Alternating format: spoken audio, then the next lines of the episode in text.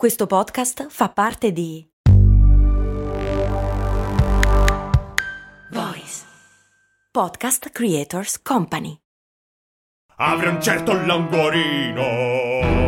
Ovviamente non panino. No, no, no. Un boccone ricco di gusto. Se conosco il posto giusto. Siamo d'accordo, su, su, via.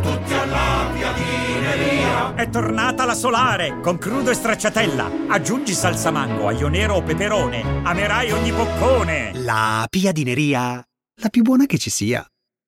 Grazie a Baldo, l'ultimo iscritto a patreon.com slash cose molto umane. Grazie a Stefano, che invece era già iscritto ma ha fatto un'iscrizione più grossa. E grazie anche a Francesco, che invece mi ha fatto la domanda di oggi, ovvero è vera quella cosa che la polvere è pelle umana? E la risposta è dipende. Cose molto, cose molto, cose molto umane.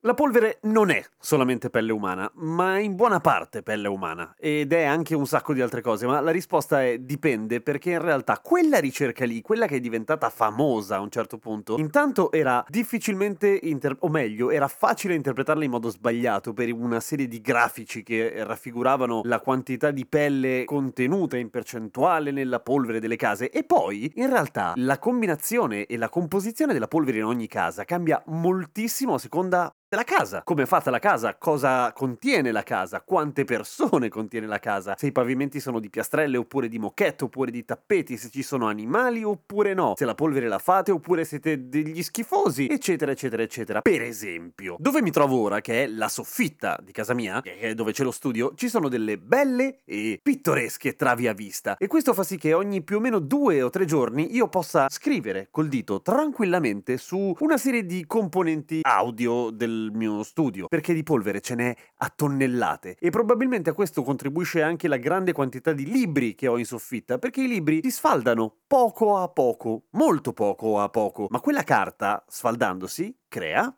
polvere, ovviamente, che in quel caso sarà composta in buona parte da fibre di cellulosa. E per il legno più o meno la stessa cosa. Ora, in linea di massima, la quantità di pelle che compone la maggior parte della polvere si aggira intorno a la metà, o forse qualcosa di più, dipende, dipende anche dal periodo dell'anno, ci sono periodi in cui ci spelliamo molto più velocemente e altri in cui meno, dipende anche quante docce facciamo, perché se facciamo la doccia tutti i giorni o due volte al giorno, buona parte della pelle che perdiamo ovviamente eh, se ne andrà giù per lo scarico, no? E poi come vi dicevo, molto fanno anche gli animali, perché i peli compongono la polvere. E dove è situata la casa? E se ci togliamo le scarpe, perché la terra che portiamo dentro, anche quella, una volta che si asciuga, diventa polvere. E per la cronaca, noi esseri umani ogni ora perdiamo circa 20 milioni di cellule della pelle, eh, morte evidentemente, e con loro se ne vanno anche un milione di batteri, perché anche i batteri ovviamente fanno parte della polvere insieme agli acari e anche a pezzi di insetti per dire. Ogni centimetro quadrato della nostra pelle perde circa mille cellule all'ora, sempre morte, ma dipende anche dalla zona, perché per esempio gli avambracci sono la zona del corpo che si squamano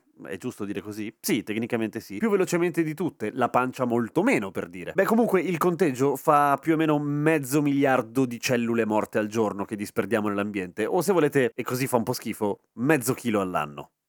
Ma tornando alla polvere, che cos'è realmente la polvere? A un certo punto qualcuno ha cercato di eh, standardizzare la definizione di polvere, dando la dimensione degli elementi della polvere come parametro per capire se era polvere o no. Per esempio, hanno decretato che ogni granello di polvere doveva essere massimo 75 micrometri in diametro, ma la verità è che dipende molto dal materiale, perché può essere molto piccolo, ma se è un materiale molto pesante, non è tecnicamente polvere. Polvere è qualcosa che sta facilmente sospeso in aria. E così la definizione di polvere alla fine è stata decisa in base proprio a questo, cioè alla densità del materiale, alla capacità del granello di polvere di stare sospeso in aria. E la pelle in questo senso è perfetta, così come gli acari, così come i peli, così come la terra, così come i pezzi di libri, così come i pezzi di legno, così come i pezzi di carta, così come i pezzi... A domani con cose molto umane!